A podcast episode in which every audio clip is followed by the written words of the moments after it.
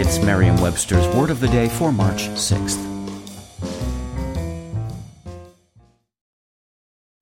Hi there, it's Julia Louis Dreyfus. You may know me from my podcast called Wiser Than Me, where I talk to older women and get their wisdom from the front lines of life. I was amazed by how many people told me our show made them look forward to getting older, which is why I'm here to talk about season two of the show.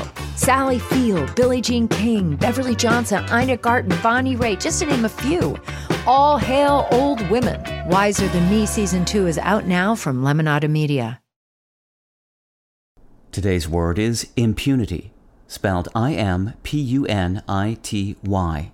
Impunity is a noun that means exemption or freedom from punishment, harm, or loss. Here's the word used in a sentence from White Jacket by Herman Melville. Throughout the cruise, many of the officers had expressed their abhorrence of the impunity with which the most extensive plantations of hair were cultivated under their very noses and they frowned upon every beard with even greater dislike. They said it was unseamanlike, not shipshape. In short, it was disgraceful to the Navy.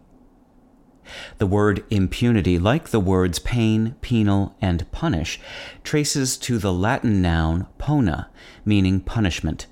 The Latin word, in turn, came from the Greek word poiné, meaning payment or penalty. People acting with impunity have prompted use of the word since the 1500s.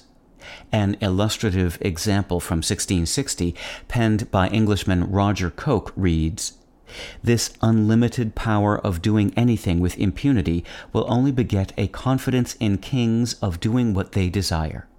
While royals may act with impunity more easily than others, the word impunity can be applied to the lowliest of beings as well as the loftiest.